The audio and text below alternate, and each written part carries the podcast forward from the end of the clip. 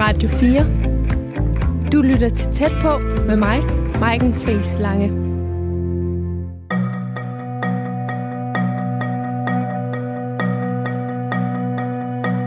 Er integrationen lykkedes?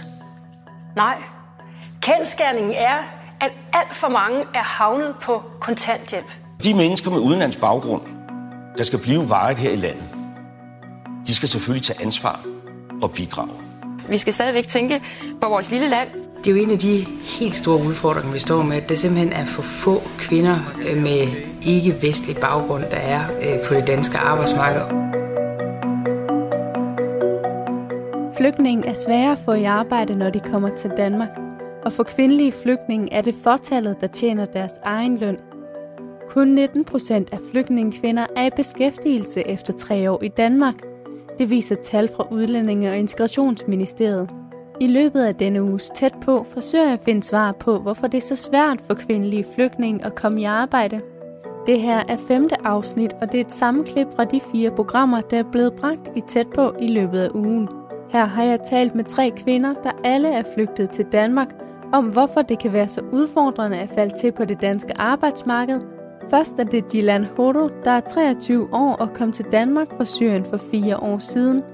Efter sommerferien skal hun på universitetet, hvor hun skal læse til kemiingeniør. For hende har det at lære det danske sprog været det vigtigste redskab for at komme så langt. Om øh, faktisk øh, min mand har været for mig i Danmark. Han har været i Danmark seks år. Men han har sagt til mig også i starten, at sproget er nøglen til alt. Så, så ja, jeg har uh, startet også fra uh, sproget, så fra asylcenter også. Så jeg fik nye byer, og jeg har hørt fra YouTube, uh, selvom jeg var i asylcenter. Ja, så når jeg skulle starte på sprogskole, jeg startede på dansk 3 modul 2, så jeg ikke startede fra 0. Så jeg var i forvejen, jeg havde jeg oplysninger og informationer. Ja. Og det var noget, du bare havde lært dig selv via YouTube? Ja, via YouTube fra byer. Fordi i Syrien, ja, så det var to år, vi sidder vi sidder hjem uden at gå til skolen på grund af krig. Og når jeg kom til Danmark, jeg var meget ambitiøs, og jeg elsker at læse. Så ja, yes, jeg, jeg, jeg behøver ikke at vente til sprogskole. Jeg skulle bare starte nu. Fordi jeg synes, at der, der er ikke nogen, man skal gå. Der er ikke nogen job eller sådan noget. Så man har meget fritid. Så jeg har, uh, ja, ved det, jeg har lært uh, mange ord på dansk. Og ja, jeg prøver at snakke med, med dem, der arbejder i asylcenter. Ja. Har du mulighed for at vise mig nogle af de videoer, som du brugte på YouTube? Ja, den, han, han det hedder dansk undervisning på arabisk med Khalid. Oh, prøv at køre, prøv at åbne den. Nå, den kan. Hvem er det, der laver dem? Ja, det er også en, en, en flygtning fra... Har du fanget noget? Ja, jeg har fået en. Den ligger her. De lyder rigtig godt. Ja, ja. Der, er, der er mange fisk i dag. Okay. Forsigtig. Okay. Har der liv generelt? Ja, ja. Der, er, der er flere fisk, der er oppe og springe, og, og man ser dem meget. Okay. Men de er forsigtige meget. Ja. De lyder rigtig godt. Men det er jo bare sådan en almindelig fiskevideo, hvor to, står, to fiskere står og snakker sammen. Nej, det er ikke sådan faktisk. De start, det er han, det Khalid, og han snakker med en, en dansker, ja. så de starter med dialog, og sig, bagefter... Ja. Ja, så bagefter han begynder at snakke hver sætning. Så snakker han, han om grammatikken, og han oversætter den til arabisk. Og så snakker han grammatikken, og hvorfor den sætning han, øh, skal være sådan. Så starten i dialog, men senere snakker han også arabisk. Ah, så forklarer han om den Ja. dialog, han lige har haft med Ja. for eksempel en fisker der. Ja, og også han har mange, mange videoer omkring grammatik. Så jeg starter med grammatik. Så derfor det er meget vigtigt, at man ved, hvordan man øh, opbygger sætning. Så for eksempel, øh, hvordan man laver en indledning. Så, øh, possessive pronomier. Ja, så der er så mange videoer om tandlæger. Hvad skal man sige til ham? Og hvad med på sprogskolen? Hjalp det dig så, at du kunne det her allerede? Øh, ja, det de har hjulpet mig, fordi øh, da jeg skulle starte på sprogskole, jeg så jeg vil gerne lave et prøve. Så de har startet at snakke med mig, så de kan sige, at jeg forstår eller nej. Ja, så det var øh, uden grammatikfejl fra starten. Så de var, de har, de blev, de var meget overraskende for dem, at øh, jeg kunne meget godt grammatik. For nogen kan det jo være svært, når man kommer på asylcenter. Det er, der er rigtig meget tid. Der er slet ikke særlig meget at lave. Øh, der er mange regler. Man må ikke særlig meget. Det, for nogen er det rigtig hårdt, og nogen får også depression, eller får det værre af at være på asylcenter. Hvordan kan det være, at det ikke skete for dig? Ja, øh, det er fordi, øh, da jeg kom til Danmark, jeg var meget glad, og også når jeg har snakket med øh, dommeren i asylcenteret, jeg har øh, i, i vores ja, samtaler, i min samtale, så jeg har sagt, jeg kom til Danmark, fordi jeg vil gerne tage mit uddannelse, og jeg vil gerne læse til kemiingeniør, og hun har skrevet det hele. Hun har sagt til mig, du skal nok øh, tage den uddannelse, som du vil. Ja, ja så i, fra starten, ja, jeg var meget ambitiøs, og jeg var meget glad, at jeg kunne komme til Danmark, så jeg kan fortsætte. Fordi i Syrien, jeg fik lidt depression, at øh, mm, jeg stoppede efter gymnasium, og jeg kan ikke fortsætte. Så det betyder ikke noget. Alt jeg har læst, det gik. Uh, ja, så, øh, ja, så det var meget svært at, for mig, at jeg skulle stoppe og ikke fortsætte uh, den, der den, mm, jeg har drømt om. Uh, men ja, så jeg var meget ambitiøs i, og også jeg, jeg var sammen med min familie, så vi har også hyggeligt. Um, ja, så vi kan også sidde, og jeg og min søstre, vi kan øh, læse sammen, og så ja, så det var, det var aldrig, øh, jeg fik nogen andre depression, eller jeg blev ked, det var kedeligt, eller sådan noget, ja. Har du et billede af dine øh, forældre, eller som jeg må se? Mm. Og det er din far i Syrien? Ja. Ja. Men min det? far er nu i, i år bor i Aarhus. Ja, ja, men der på billedet, der var han i Syrien? Ja, ja. foran vores øh, hus. Okay. Ja. Var I en øh, fattig eller rig familie? Mm, ja, jeg tror, det var, I kan kalde fattig, fordi og vi bor i et lille øh, landsby. Ja, og også når man tænker på byerne, så alle dem, der bor i landsbyer, de var fattige. Fordi de kun har, for eksempel, de arbejder på jorden, så de tjener ikke så meget. Måske en gang om året, de skal, ja, de skal um, ja, dyrke, og så de kan få nogle penge af dem. Så det tror vi var, det var fattigt. Fordi vi har ikke, for eksempel min far er i andet alfabet, og også min mor er i andet alfabet. Og så, ja, vi har øh, ejer, ejerhus, hus, men vi har ikke for eksempel ejer jorden og sådan noget, så vi er ikke rige på den måde. Og du fortalte mig også, øhm, grund til, at jeg også spørger ind til det, det er, at du fortalte, øhm, at, at i telefonen, da vi snakkede sammen tidligere, at det, det også var din, en motivation, at for dig at få en ja. uddannelse, at dine forældre var analfabeter. Ja, Hvor, uh, hvordan det?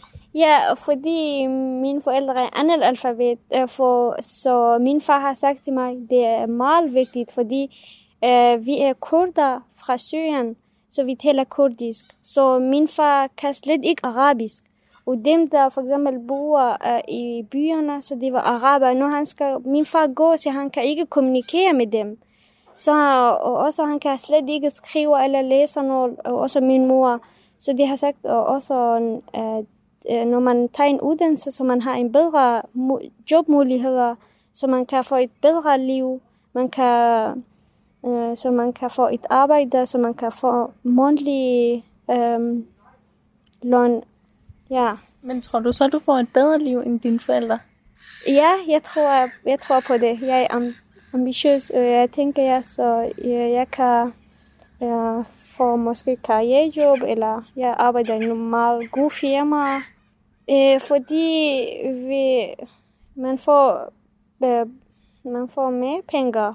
Mere løn. Mere i løn, og så Ja, så det, når man har mere, så man kan købe bil, købe hus, man kan um, rejse, så for eksempel kan jeg rejse, uh, hvor jeg vil, og så jeg kan snakke, så jeg kan kommunikere med alle mennesker. Så og jeg, for eksempel, jeg har meget, meget uh, mere information, end min far har uh, om danske samfund, om uh, hvad der skete i England, hvad der skete i USA, så jeg har meget mere information. Så jeg tænker, at det er meget værdi, uh, det der information, jeg har. Jeg tænker ikke meget på det der løn og pris, men jeg tænker meget på, at det der, jeg lærer, det betyder for meget. Hvordan bliver dit liv anderledes her i Danmark, end det ville have været i Syrien, hvis der nu ikke havde været krig? Ja, um, vi, vi, i Syrien boede jeg i et lille landsby, og meget tæt på tyrkiske grænser. Uh, så det var meget simpelt og roligt liv. Og for eksempel, vi kender alle mennesker i landsbyen, og det var ikke nogen teknologisk øh, udvikling der. Faktisk, vi har, vi har kun øh, en TV og sådan noget, så der var slet ikke nogen øh, mobiler øh, som, eller computer, så det var kun i skolen. Lederen har en computer eller sådan noget. Så det var, vi var ikke med med udvikling i verden. Øh, ja, så min far kan slet ikke bruge computer, eller mm, jeg er lidt mobilen, kun når han skal opkald. Så han, har, han er også bagud fra, øh, på um, teknologisk udvikling. Når, når det, altså samfundet adskiller sig så meget fra hinanden, hvordan ja. kan det så være, at du har formået at tilpasse dig så meget det danske samfund? I, i, øh, fordi i Syrien jo, øh, dengang vi har læst, vi læste også i byerne, altså i skolebyerne, at, uh, at øh, der er mange lande i Europa, som det er meget mere udviklet uh, på teknologisk og på meget fri. Der er meget fridom, der er meget ligestilling. Ja, så, ja, uh, så jeg var også, jeg tænkte, at det, var, det kan være en god idé, hvis man flytter her, fordi man, uh, man har bedre mulighed for, som en kvinde, som der er meget ligestilling, for eksempel, jeg kan få lån uh, ligesom en mand, eller jeg kan få en karrierejob. Så der er meget bedre muligheder, for eksempel i Syrien, så det skal nedlagt eller undertrykket, uh, fordi det er meget patriot, patriotisk uh, samfund. Og det med, at du så har oplevet det, at du har bagagen fra et andet land, det er altså oplevelserne fra ja. et andet land, har du med i bagagen. Ja. Sådan, det er sådan, man siger det. Ja. Er det en styrke for dig her, i at falde på plads her i Danmark? Jeg tænker alting på de positive ting. Jeg har aldrig tænkt på negative ting. Så jeg tænker uh, for eksempel, at uh, jeg skulle tage en uddannelse i Syrien, så jeg skal være bedre her, øh, end jeg var i Syrien.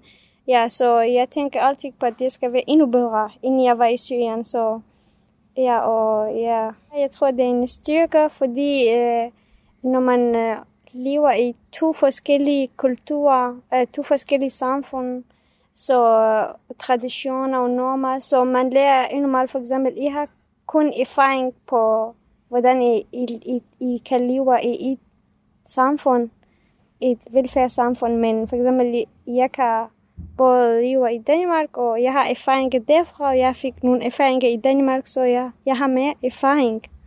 Så jeg fik mere erfaring, og for eksempel, jeg jeg kan også bruge nogle uh, øh, sociale relationer, så jeg har meget kontakt med mine, med mine venner, og så jeg, jeg har nogle danske venner i Danmark, så, så, jeg kan, øh, så vi kan sidde og snakke, og gå, ja, så jeg prøver også det her ting, men jeg, jeg prøver at integrere i dansk samfund, så ja, at jeg, jeg skal være meget god til at bruge computer og mobilen, og, ja, og det smartphone, og, ja.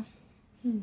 Og internet, ja. Så det var alt, det var meget nyt for mig. Jeg skulle starte med at lære computer og telefoner og prøve alle de her ting, så det var mange nye ting til mig.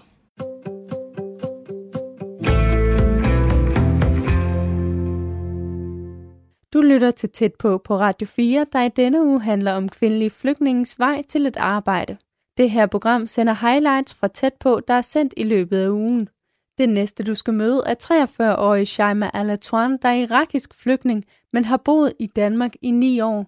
Hun er arbejdsløs og føler nogle gange, at hendes religion og tørklæde kan spænde ben for at finde et arbejde. Du har jo tørklæde på, Ja. kan man se. Yeah. Hvad, hvad betyder det tørklæde for dig? Uh, det betyder, at jeg er muslim. Men religion, at, hvordan, hvad, hvad, det at være muslim, hvad betyder det for dig? Jeg kan lide min religion. Jeg tror, religion det hjælper mennesker at, øh, at blive ret helt og skal respektere mennesker og skal finde ud af at øh, uh, og arbejde og hjælpe. Og jeg lærer den fra min religion. Hvad lærer du fra din religion? Jeg lærte mange ting, mange forskellige ting. Jeg skal uh, respektere alle mennesker, og alle mennesker ligesom uh, vi er søskende, og vi skal hjælpe hinanden, og, og vi skal også uh, ikke leve, leve, leve, leve, eller vi skal ikke uh, snyde nogen ting, og jeg lærte mange ting fra min religion. Uh, Men jeg tror også nogen, de, de gik eller går på en vej. Så viser nogen, at uh, måske islam kun til drab mennesker og kun til krig, kun, men islam på en måde, nej. Islam kommer til at uh, sige til mennesker, I skal respektere, I skal elske hinanden og skal gå, lave en god ting i den uh, jorden. Jeg har lært på den måde.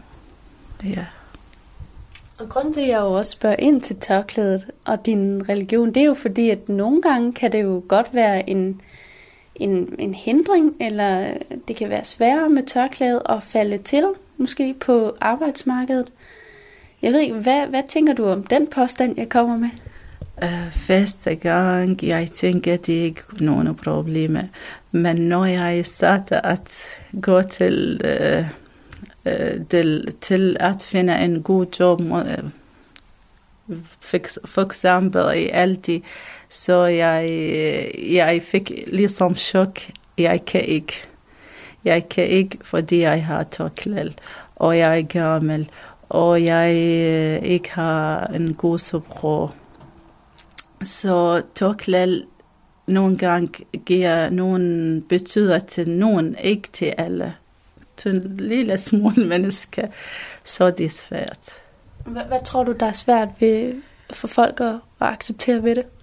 Uh, nogle de tænker måske, jeg ikke er god kvinde.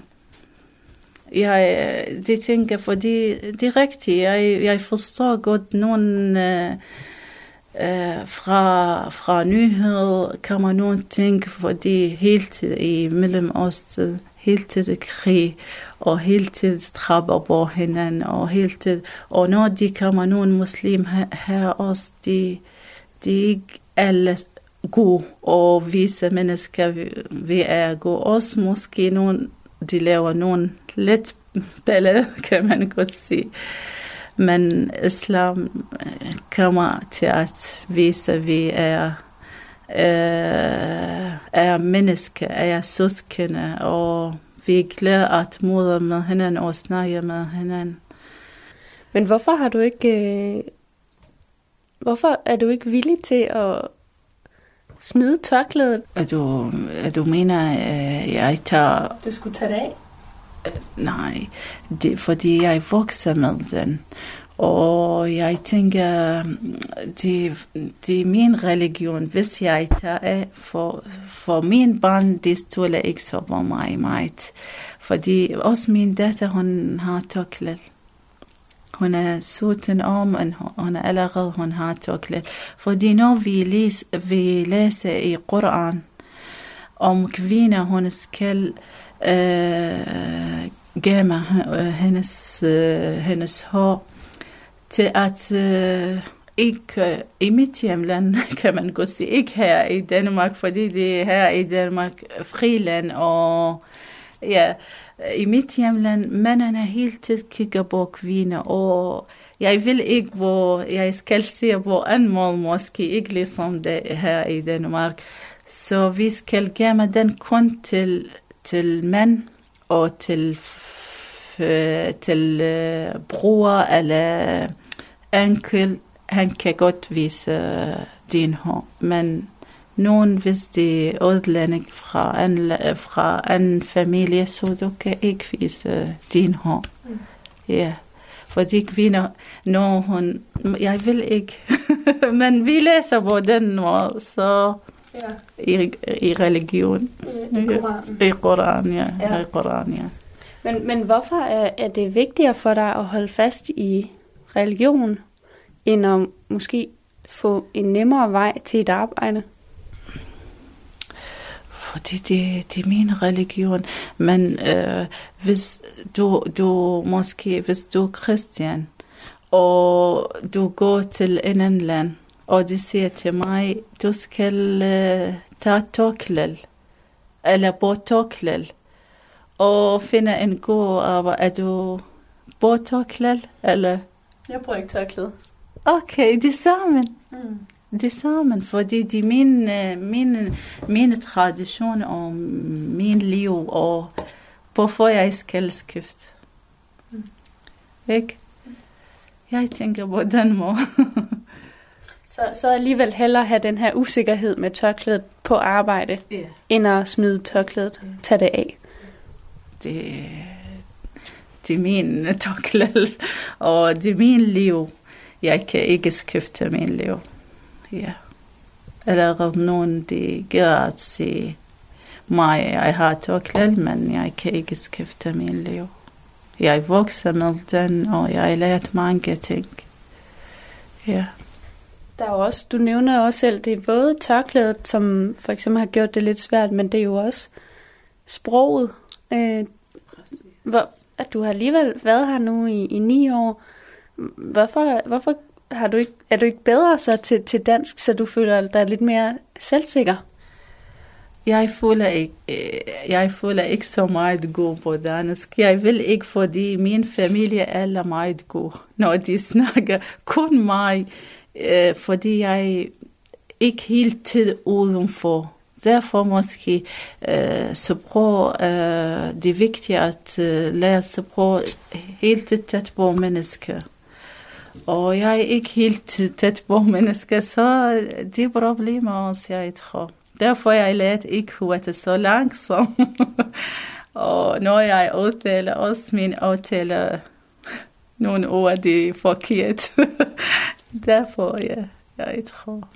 Men, men hvorfor har du ikke øvet dig noget mere? Uh, nogle gange, ja. Nogle gange, ja. Uh, og hvis jeg kigger uh, nogle ord eller læse nogle gange, jeg læser i Facebook nogle nyheder, uh, så nogle ord jeg forstår ikke, så jeg, jeg ligger i afsæt, og hvad betyder det, og nogle gange jeg er trænet til at lære den, så nogle gange ja. Nogle gange fem ord om dagen, jeg lærer eller mere. Men nogle gange, nej, hvis jeg har ikke lyst, så jeg laver ikke. ja. Ja. Men, men kan du forstå, at nogen vil tænke, du skal tage dig sammen?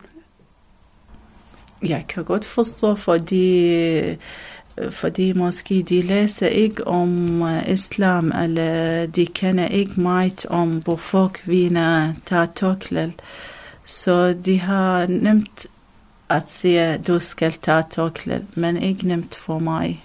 Nemt for nogen, men ikke for mig. Ja, det er ikke så nemt, og det er slemt for mig at tage tørklæde.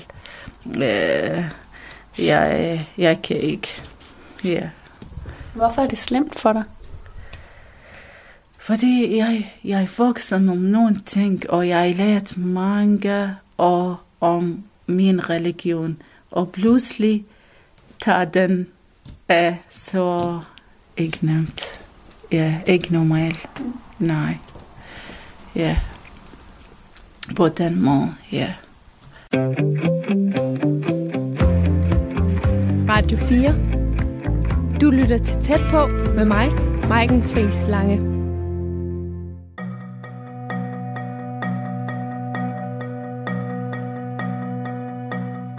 Velkommen til Tæt på på Radio 4, der i denne uge handler om, hvorfor det er så svært for mange kvindelige flygtninge at få et arbejde i Danmark.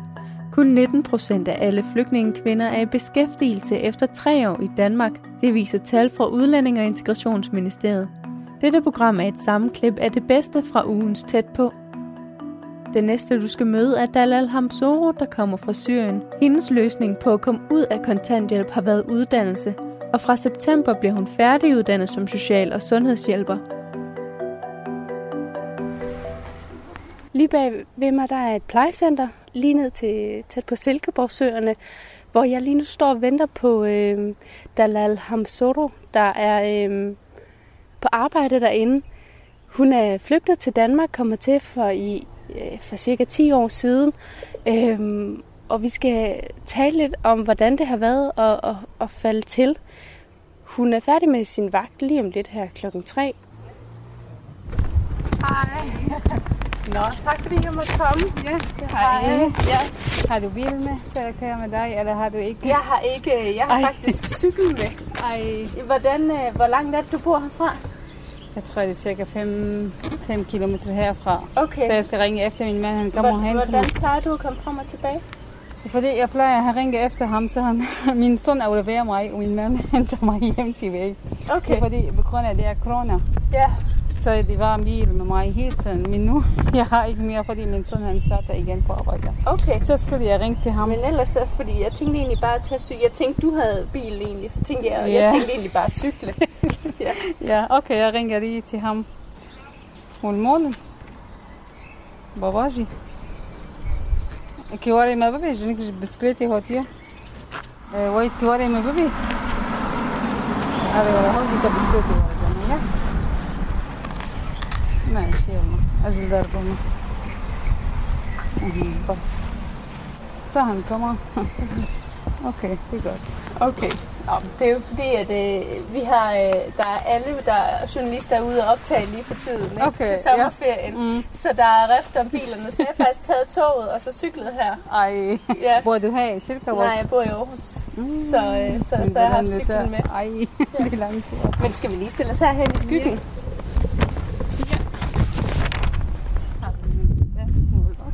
Ja. Hvad har du lavet? øh, Har det været en god arbejdsdag? Ja, det var en rigtig god dag. ja, jeg har haft øh, to af mine beboere. Jeg har passet dem fra morgen indtil nu. Ja. ja, selvfølgelig jeg hjælper nogle andre, når jeg er færdig med min opgave, så jeg passer dem, ja. Ja. Hmm. Hvor, hvad er det, du godt kan lide ved, ved at arbejde herinde? Øh, jeg kan godt lide, at jeg hjælper de her mennesker, de bruger for hjælp, og så jeg får den smil fra dem. Det giver, en, det giver mig en stor stolthed, fordi jeg kan godt lide at hjælpe mennesker. Og støtte dem, når de har, du ved godt, det er flest af dem, der, de har problemer, det er for de sidder her.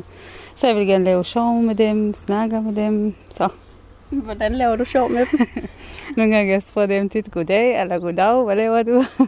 eller vi har den her luftliften, så jeg siger, vi skal flyve en tur, hvor vil du rejse hen? så den er de ting, jeg plejer hele tiden, ja. Kan de godt lide det? Ja, de elsker det. de griner af mig, og så vi griner med sammen. Ja. Ja, Ja. det er det. Hvad med... Øh...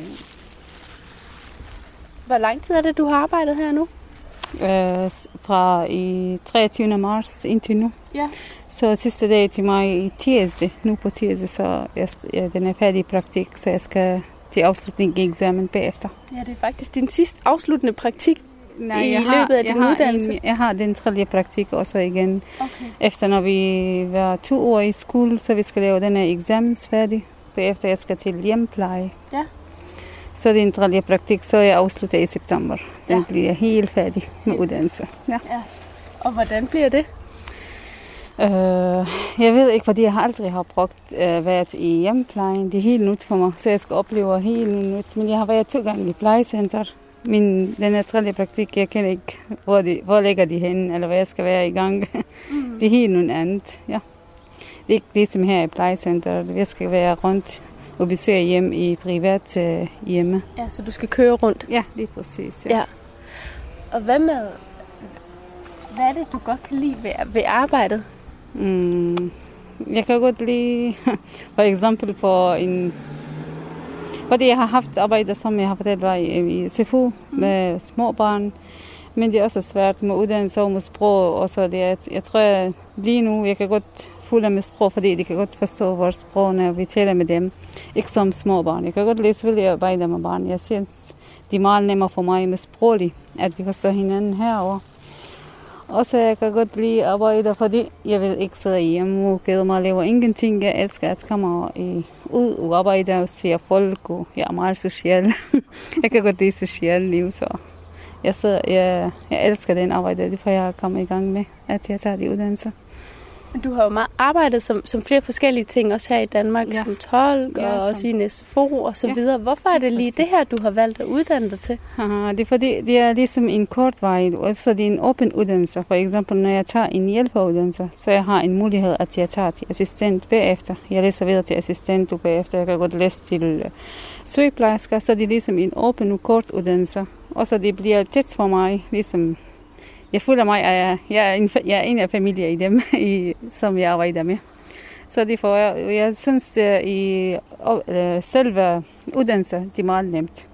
Så man bliver hurtigt færdig, og så er det sikkert, at du får en job bagefter. Mm. Det er allervigtigste for mig. Præcis når man er udlænding her, og når man ikke arbejder, og man ikke deltager i samfundet, så man kan ikke få den her permanent opholdstilladelse, eller man kan ikke få danske statsborger, så jeg vil gerne gå i den vej, det, for det er vigtigt for mig, at jeg får et job, når jeg er færdig med min uddannelse.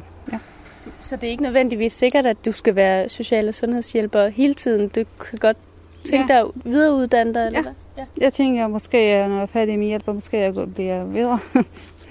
jeg læser videre til assistent, hvis jeg er, men jeg vil gerne have først, at jeg får en, et erfaring, erfaring et år eller to år. Ja. Så jeg bliver ind i fag og med praktisk, fordi i teorien det er ikke nok. Så jeg vil gerne være også i praktisk uniform med alle de mennesker. Så jeg bliver klar til, når jeg skal tage uh, assistent bagefter. Ja. Og hvad med sygeplejerske? Er det det, der er målet? Ja, jeg tror, at de sygeplejersker, det er fordi, det er min drøm, dengang jeg var ung pige. Så min far, han kalder mig helt tiden sygeplejersker derhjemme. Så jeg vil gerne opføre hans drøm, dengang han fortæller mig. Men jeg ved ikke, måske jeg når, eller jeg kan ikke nå. Min lige nu plan er til hjælper først. Når jeg, når jeg arbejder et år, eller lidt mere eller mindre. Men jeg ved ikke, hvad det sker med os. Nej. Nej, ja. ja. Til der, hvor du så står i dag, har, når du bare sådan lige skal svare på det kort, har det været udfordrende, eller har det været nemt?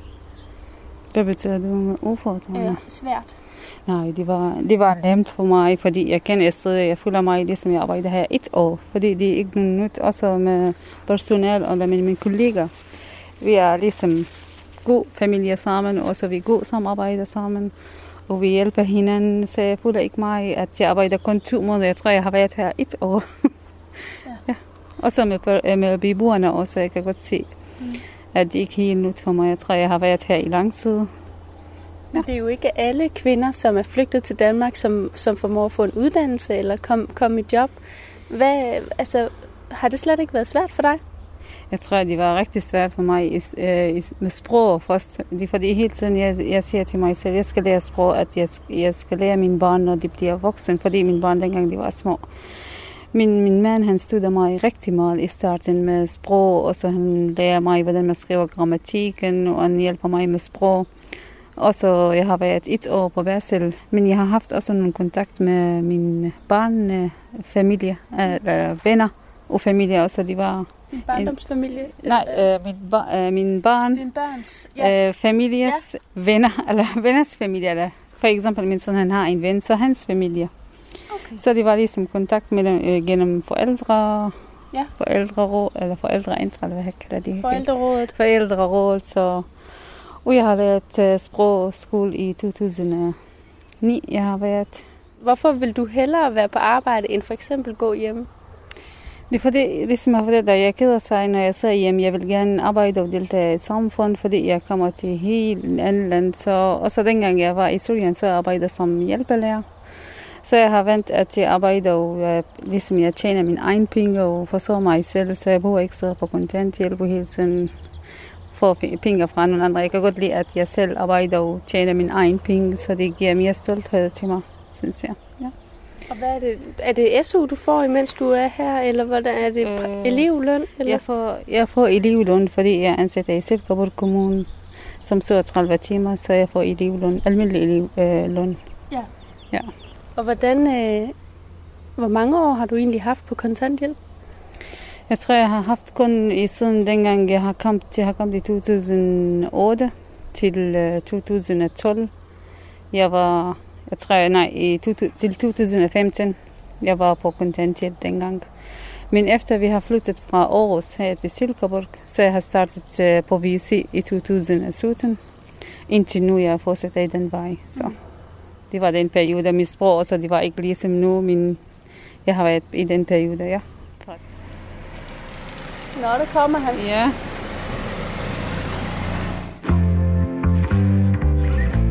I tæt på i denne uge er kvindelige flygtning i fokus, for det er ofte svært for dem at falde til på det danske arbejdsmarked. Mads Tedrud Jensen er seniorrådgiver ved interesseorganisationen Dansk Flygtningehjælp. Han ved en masse om både det danske arbejdsmarked og om flygtninge, og derfor hjælper han mig med at finde svar på, hvorfor så få kvindelige flygtninge er i arbejde i Danmark, og han har overordnet to forklaringer. Ja, men den ene ting er, øh, at der er nogle, øh, hvad skal man sige, forhold som hos kvinderne selv, som kan være svære.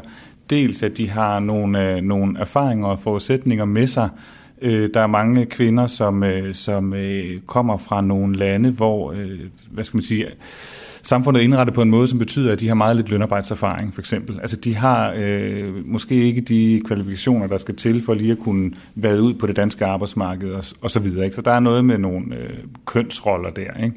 Så, så der er noget hos, øh, hos altså noget af det, som, noget, som hænger sammen med det, kvinderne kommer med.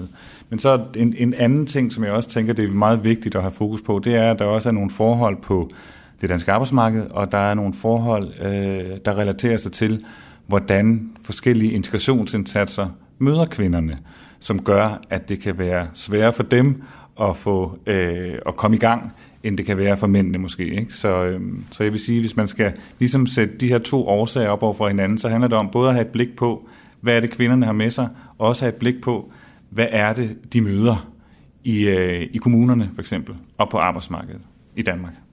Og hvis vi så starter med den ene, det er jo så kvinderne selv, ja. øhm, og den kultur, øh, de kommer fra.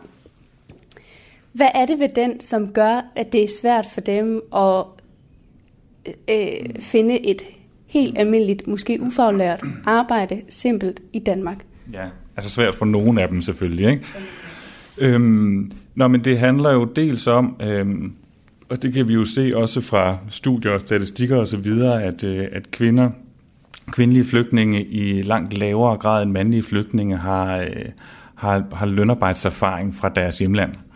Øh, vi kan se, at uddannelsesniveauet for kvinder er en lille smule lavere end for mænd, men i virkeligheden ikke særlig meget. Men der, hvor der er den store forskel, det er, at der er mange kvinder, som ikke har erfaring med at være på, på arbejdsmarkedet. Øh, og det betyder jo dels, at, øh, at det kan være sværere lige at, og, og gøre deres kvalifikationer og erfaringer øh, til nogen, som man lige kan skrive om, så de kan bruges lokalt på et dansk arbejdsmarked. Ikke? Øh, det, det er den ene ting. Øh, og den anden ting er, at det jo også betyder noget for, hvad skal man sige, den selvforståelse, som kvinderne og deres familier har, altså hvor der nogle steder jo er øh, nogle, øh, hvad skal man sige, kønsrollemønstre, hvor det i større udstrækning er kvinderne, som har ansvaret for, hjem, for hjemmet og for børnene, og hvor det så i højere grad er manden, som, øh, som forsørger familien. Og det betyder, at der jo er nogle roller der, og nogle selvforståelser der, som man skal, som man skal rykke ved. Og der er nogle øh, hverdagslige ting, som man skal lære at gøre på en anden måde.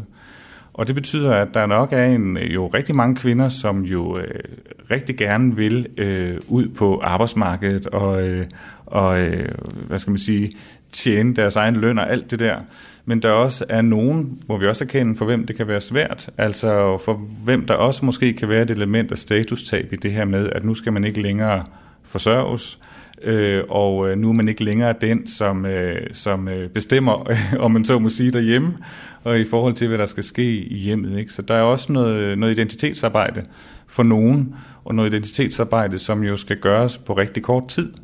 Altså, Hvor stor er den gruppe?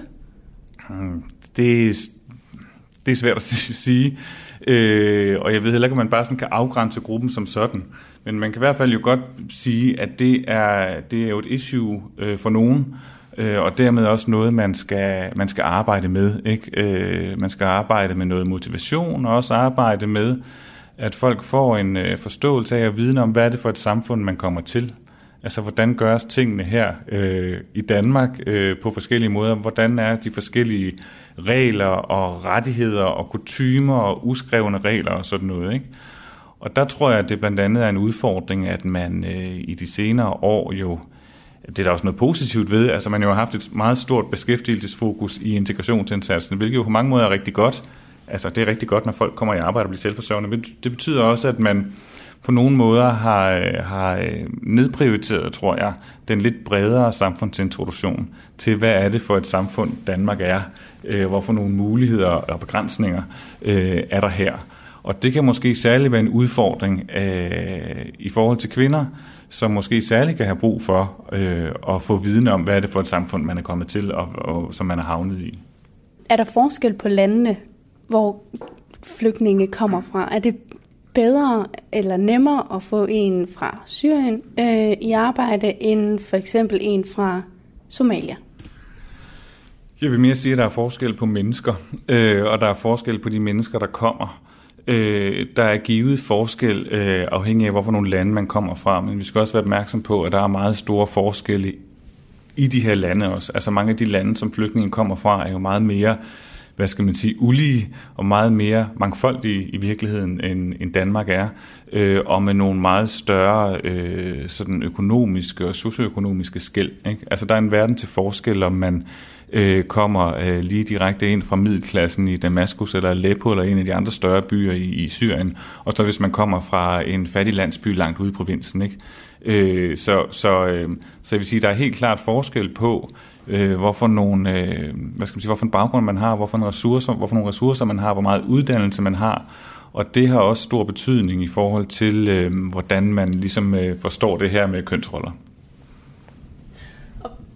Hvor, hvor omstillingsparate mm, øh, er de her kvinder, når de kommer til? Hvor, hvor, de kommer selvfølgelig fra en anden kultur, men hvor omstillingsparate er de så til at tilpasse sig det land, de så kommer til? Øhm, det er også meget forskelligt, ikke? tænker jeg, fra person til person og fra kvinde til kvinde, men jeg tænker generelt øh, oplever vi en stor omstillingsparathed, og der skal man jo være opmærksom på, at man jo skal, når man øh, er flygtet og skal etablere et liv i eksil, så er der utrolig meget, man skal omstille. Altså, der er rigtig mange ting, som fungerer på nogle andre måder. Ikke? Man skal vende sig til, at man nu er lige pludselig gået fra måske at være en del af sådan normaliteten, der hvor man kommer fra, og nu er man så lige pludselig en minoritet her. Ikke? Øh, man skal vende sig til at være en øh, være, hvad skal man sige, klient i et, øh, i, et, i et velfærdssystem, som man ikke kender, og den her klientrolle er jo ny for mange, fordi at man har været vant til, at man har skulle klare sig selv i mange af de lande, folk kommer fra. Øh, man skal lynhurtigt i gang med alt muligt. Man skal lære et nyt sprog. Børnene skal i institution eller skole, som fungerer på nogle helt andre måder. Man lander i et lokalsamfund og alt muligt. Så der er rigtig, rigtig mange omstillinger øh, og tilpasninger, der skal laves på kort tid. Og så det her med, med hvad skal man sige, beskæftigelsen er jo så en af dem, der kommer oveni. Ikke? Og jeg tror, at det man jo nok også skal være opmærksom på, det er, at i de her omvæltninger, der kan det nogle gange være, hvad skal man sige, kvinden i familien, hvis vi taler familier, som måske kommer til at trække lidt det tungeste læs i forhold til også at få, få familien og børnene osv. til at fungere og lande ordentligt. Ikke? Øh, og det tror jeg sådan set også, vi vil se jo, hvis det var, hvad ved jeg, danske familier, som var tvunget i samme eksilsituation. Ikke? Så der er nogle dynamikker der, som gør, at det måske nogle gange kan være lidt sværere for, for kvinderne ligesom at komme ordentligt i gang, fordi der, der er rigtig mange ting, som man skal bokse med. Ikke? Så starter man jo også på en rigtig lav ydelse i udgangspunktet, som gør, at man har rigtig svært ved at få tingene til at hænge sammen øh, i det daglige, og for nogen, der har man måske også nogle traumerelaterede tematikker med sig, fordi man har oplevet nogle voldsomme ting, som man også ligesom skal, skal bearbejde og håndtere øh, samtidig. Lige før, der gav du to overordnede øh, grunde til, hvorfor kvinderne ikke er i arbejde. Et, det var kvindernes egen kultur og den baggrund, de kommer hertil med. Og to, kan du ikke lige nævne den? Ja, det handler jo om, hvad de møder her i, øh, i beskæftigelses- og integrationsprogrammerne øh, og på det danske arbejdsmarked. Øh, og øh, man kan sige, at vi jo overordnet set har et øh, øh, meget kønsopdelt, kan man sige, arbejdsmarked i Danmark, og der er noget, der tyder på, at det kan være lettere at få foden indenfor som øh, nyankommen og ufaglært i nogle af de mere sådan måske øh, mandedominerede øh, brancher og sektorer i Danmark, end, øh, end i nogle af de mere kvindedominerede øh, øh, sektorer. Altså øh, groft sagt kan det være nemmere måske at få foden indenfor på en byggeplads end i en øh, daginstitution for eksempel. Ikke? Øh, og der er noget, der tyder på, at øh, kvinder jo ikke i samme udstrækning som mænd har profiteret af den, af den eksisterende øh, beskæftigelsesindsats. Så vi kan se, at noget af det, vi ved fra forskning, der har en god effekt på beskæftigelsen, det er det her med, hvis man har en, en tidlig sådan arbejdsmarkedsrettet indsats, altså hvor at flygtninge kommer relativt hurtigt øh, ud øh, på øh, en, en, en, en arbejdsplads i en praktik eller et eller andet, hvor der forhåbentlig er nogle, nogle, nogle beskæftigelsesperspektiver. Og der kan vi se, at, øh, at det er, hvad skal man sige, der er kønnet forskel i de øh, hvad skal man sige, beskæftigelsesindsatser, som mænd og kvinder tilbydes. Altså kvinder er simpelthen i mindre grad, øh, kommer, kommer i mindre grad ud på, på virksomhederne øh, tidligt, end, end mænd gør.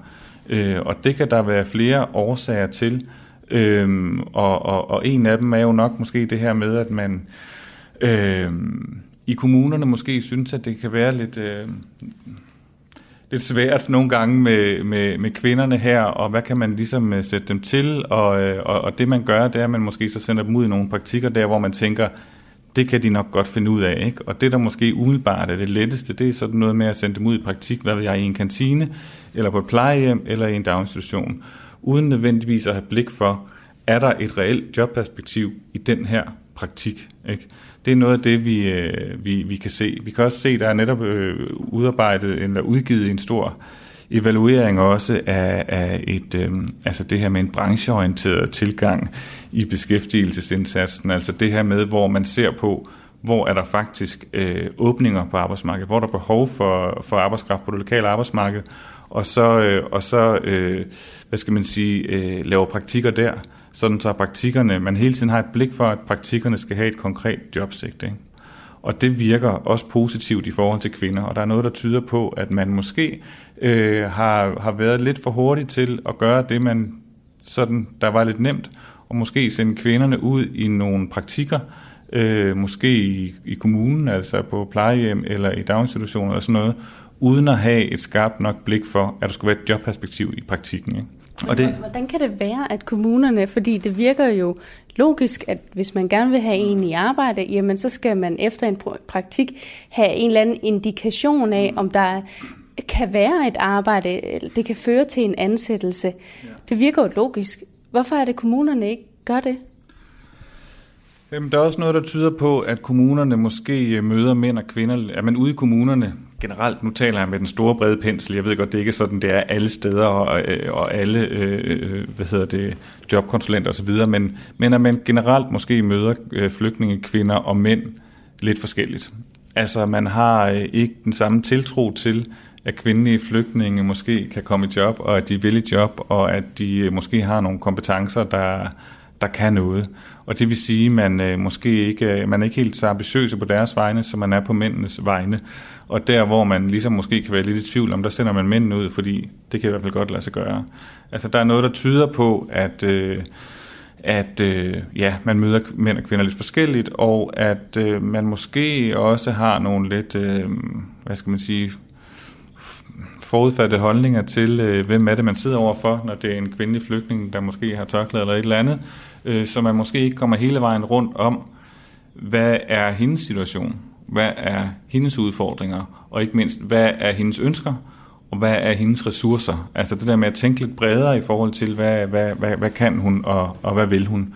Og det har man måske ikke været god nok til øh, indtil nu. Så, så det afhænger simpelthen for meget af den enkelte sagsbehandler sådan opfattelse af personerne og, og kønsopfattelser måske også? Altså det handler det også om tænker jeg. Ikke? Øh, og, øh, og, øh, og det er noget, som jeg, som jeg tænker, der måske ikke helt har været fokus nok på i, øh, i sådan øh, på integrationsfeltet de seneste år. Ikke? Altså man har haft, når man har diskuteret det her, har man haft et stort fokus på at tale om kvinderne og det de kommer med, og måske ikke så stort fokus på ligesom at vende blikket lidt indad og sige, hvordan er vores egen praksis i virkeligheden her? Og der mener jeg nemlig, at vi har nogle øh, undersøgelser, som peger på, at det vil være meget relevant øh, at gøre, øh, for at, at sikre, at man øh, også giver kvinderne en, øh, sådan en, en individuel, motiverende og ressourceorienteret tilbud og forløb.